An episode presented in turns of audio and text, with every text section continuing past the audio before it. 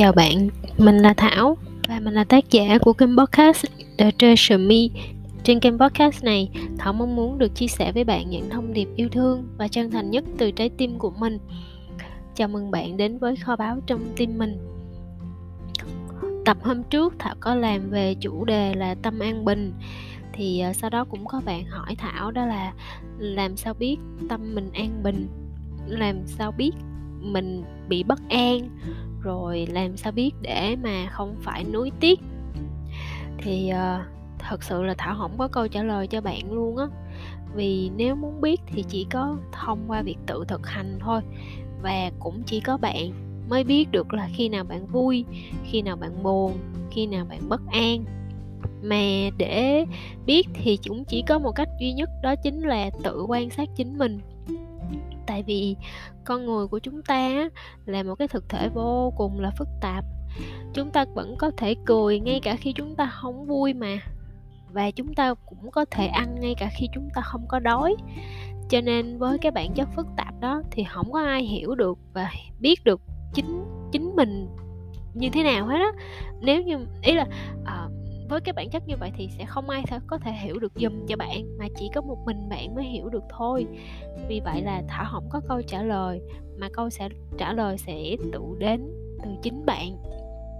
Và còn hôm nay thì thảo muốn chia sẻ với bạn về một cái chủ đề cực kỳ là quen thuộc và mà có thể là bạn đã nghe rất là nhiều rồi.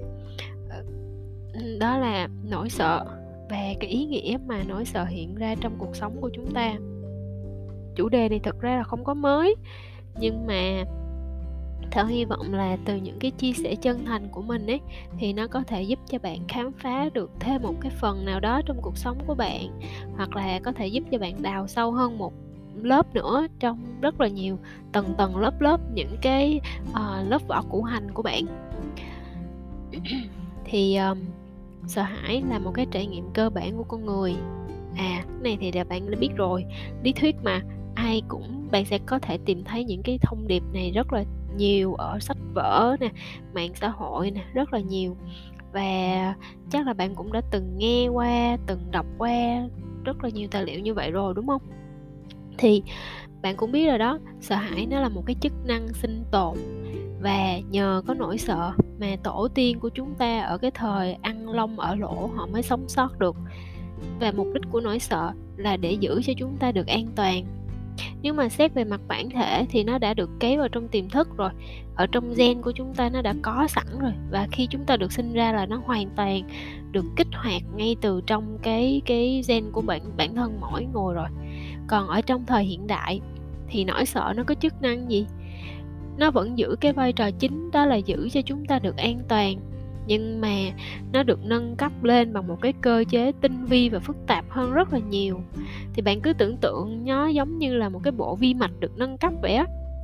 Thì um, ngoài bộ não ra thì cơ thể của chúng ta cái cơ thể vật lý này nè nó là một cái nơi lưu trữ ký ức chính xác nhất nếu như mà bộ não á, nó còn phân tích đủ đường à, nó tạo ra thêm rất là nhiều những cái đám mây mù che mờ và làm lệch hướng khỏi sự thật thì cái cơ thể nó không có biết nói dối. Ví dụ khi mà bạn đối mặt với một cái tình huống nào đó thì uh, uh, cái nỗi sợ nó sẽ hiện lên giống như là một cái cảm giác vi tế trong cơ thể để nhắc nhở bạn là trong quá khứ khi mà bạn làm một cái điều gì đó tương tự thì đã có một cái điều gì đó khác tồi tệ hoặc là không tốt đã xảy ra. Và cái nỗi sợ này nó xuất hiện nó giống giống như là một cái cảm giác tồi tệ nó làm cho cho chúng ta né tránh cái tình huống đó hoặc là chúng ta sẽ kháng cự khi mà đối diện hoặc là chúng ta sẽ không thực hiện một cái hành động nào đó mà chúng ta cần phải làm.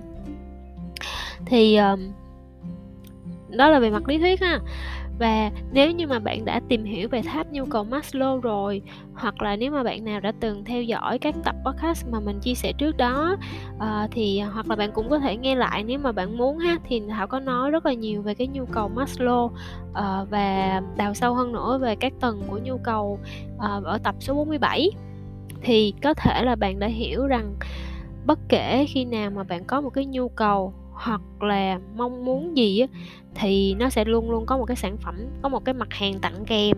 Đó là một nó sẽ luôn luôn đi kèm với một cái nỗi sợ tương ứng.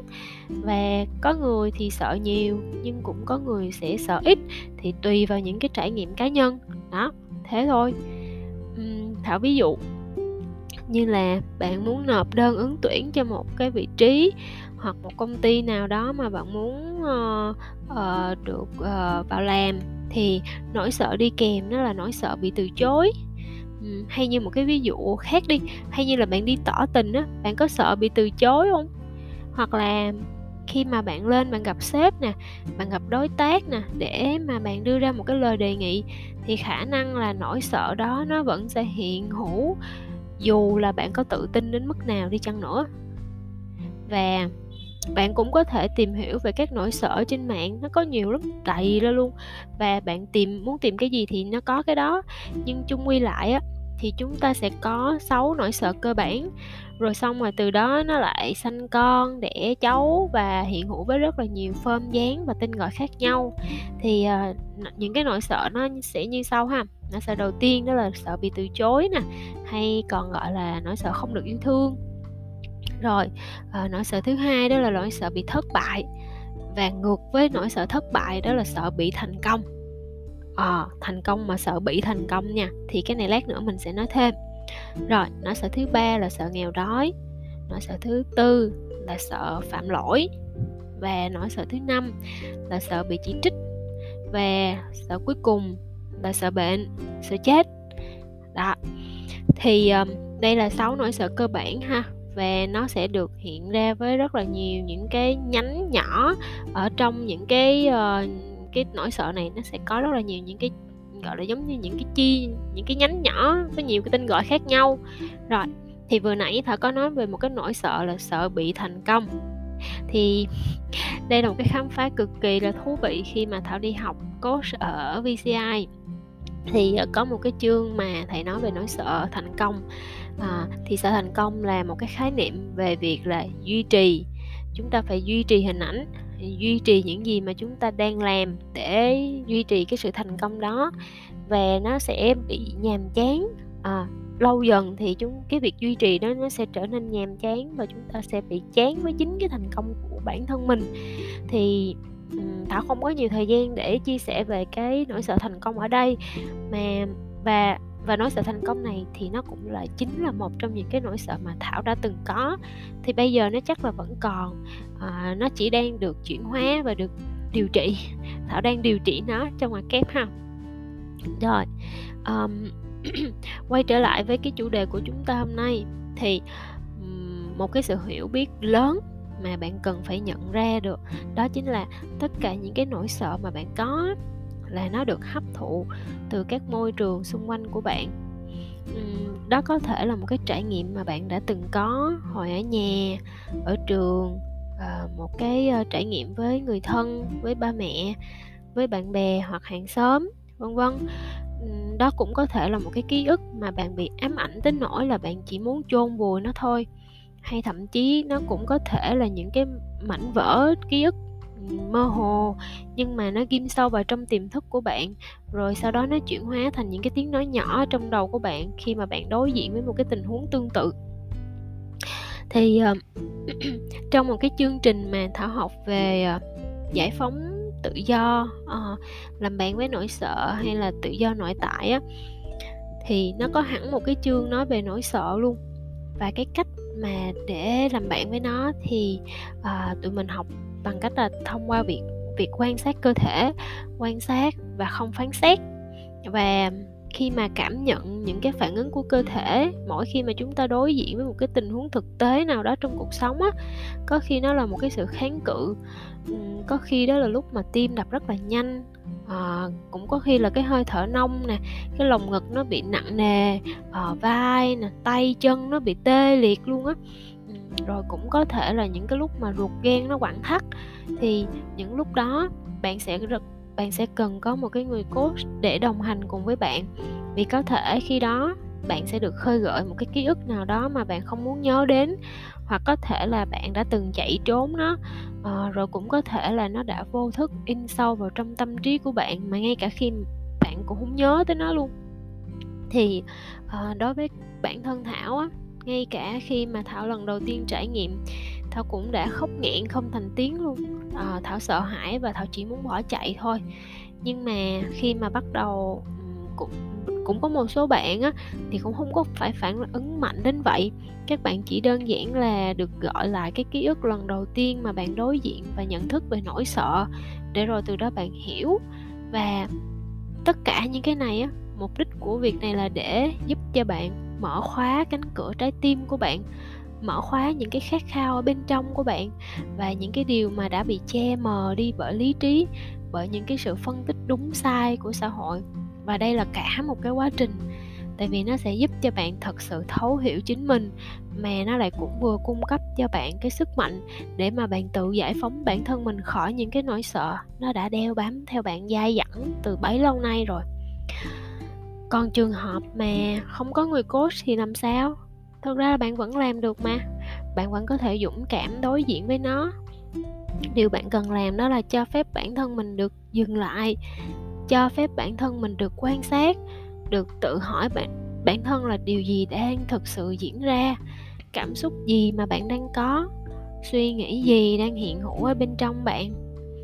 Và như bạn biết rồi đó khi mà đi một mình thì bạn sẽ phải nỗ lực nhiều hơn một chút kiên nhẫn nhiều hơn một chút cố gắng nhiều hơn một chút. Còn nếu mà bạn có điều kiện để đi cùng với một người coach thì bạn sẽ được hỗ trợ nhanh hơn hỗ trợ nhiều hơn. Cũng có thể là bạn sẽ vượt qua được nó uh, dễ hơn là bạn đi một mình thì nó chỉ đơn giản đơn giản là vậy thôi chứ không nhất thiết là lúc nào cũng phải có một người coach đi cùng với bạn và khi mà thảo nói về sự phản tư á thì cũng có rất là nhiều bạn nói với thảo rằng là cái sự phản tư nó không có tác dụng mà ngược lại còn làm cho bạn suy nghĩ nhiều hơn tự trách nhiều hơn. Uhm, thật ra thì nếu như bạn nói như vậy á thì là do bạn đang phản tư chưa có đúng cách thôi. Nếu mà bạn phản tư đúng á thì nó sẽ là quan sát và xem đâu là cái điều mà bạn đã bỏ lỡ đâu là cái điều mà bạn đã làm tốt để tự thưởng cho mình. Rồi chỗ nào bạn chưa làm tốt, chỗ nào còn đang thiếu và bạn cần làm gì khác đi để thay đổi cái kết quả này vào lần sau.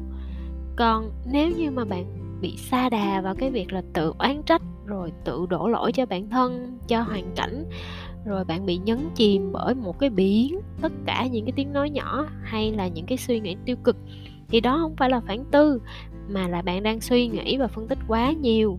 Bạn đang bị cảm xúc chi phối cho cái việc là đúng sai rồi bị nó dẫn dắt và làm cho cái sự hiểu biết hay cái trí tuệ bên trong của bạn bị lu mờ. Mà tiếng anh mình hay gọi là overthinking ấy. Rồi um, mình cũng bị vậy mà. Thật ra là thảo cũng là con người giống bạn thôi. Thảo cũng thường xuyên bị như vậy. Và những lúc như thế thảo biết là cái nỗi sợ nó đang bao vây lấy mình và mình thảo làm gì? Thảo quay về với hơi thở. Thảo đi làm việc nhà lao động tay chân hoặc là đi ra ngoài kết nối với thiên nhiên để ngắt cái dòng suy nghĩ tiêu cực đó.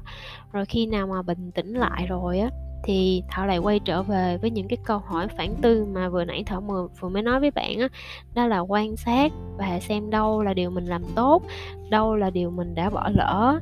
Rồi mình có thể làm gì khác đi vào lần sau để thay đổi cái kết quả này đó và um, nỗi sợ nó không có đáng sợ đến như vậy đâu. Và nó là một cái yếu tố cần thiết mà trong cuộc sống của chúng ta. Có khi nó còn là một người bạn tốt nữa. Nếu mà chúng ta có thể nhìn nhận nó một cách đúng đúng đắn thì thì thật sự nó là một người bạn tốt của chúng ta vì vậy thì bạn hãy cho phép nó cái cơ hội được trở thành người thầy chỉ đường cho bạn cho phép nó được làm bạn với bạn thay vì là xua đuổi nó. Và bạn có nhớ là tập podcast trước thảo có nói gì không? Trong cái tập à, vừa mới uh, boss ngày thứ ba luôn á là à, chủ đề tâm an bình ấy. Thảo có nói đó là khi nào mà tâm bạn bình an á thì khi đó bạn sẽ tìm thấy sự bình an hiện hữu khắp nơi trong cuộc sống của bạn. À, và hôm nay thì ờ, đến đây thôi ha à, cảm ơn bạn đã nghe podcast của mình và hẹn gặp lại bạn trong tập podcast tiếp theo hôm nay cũng là cuối tuần rồi và cũng chuẩn bị bước sang tháng 8 à, ờ, hết tuần này là qua tháng 8 rồi nhanh nhờ à. Rồi, ok, chúc bạn, một ngày làm việc vui vẻ và cuối tuần thật là nhiều sự kiện, nhiều niềm vui ha. Rồi, chào bạn, hẹn gặp lại bạn trong tuần sau.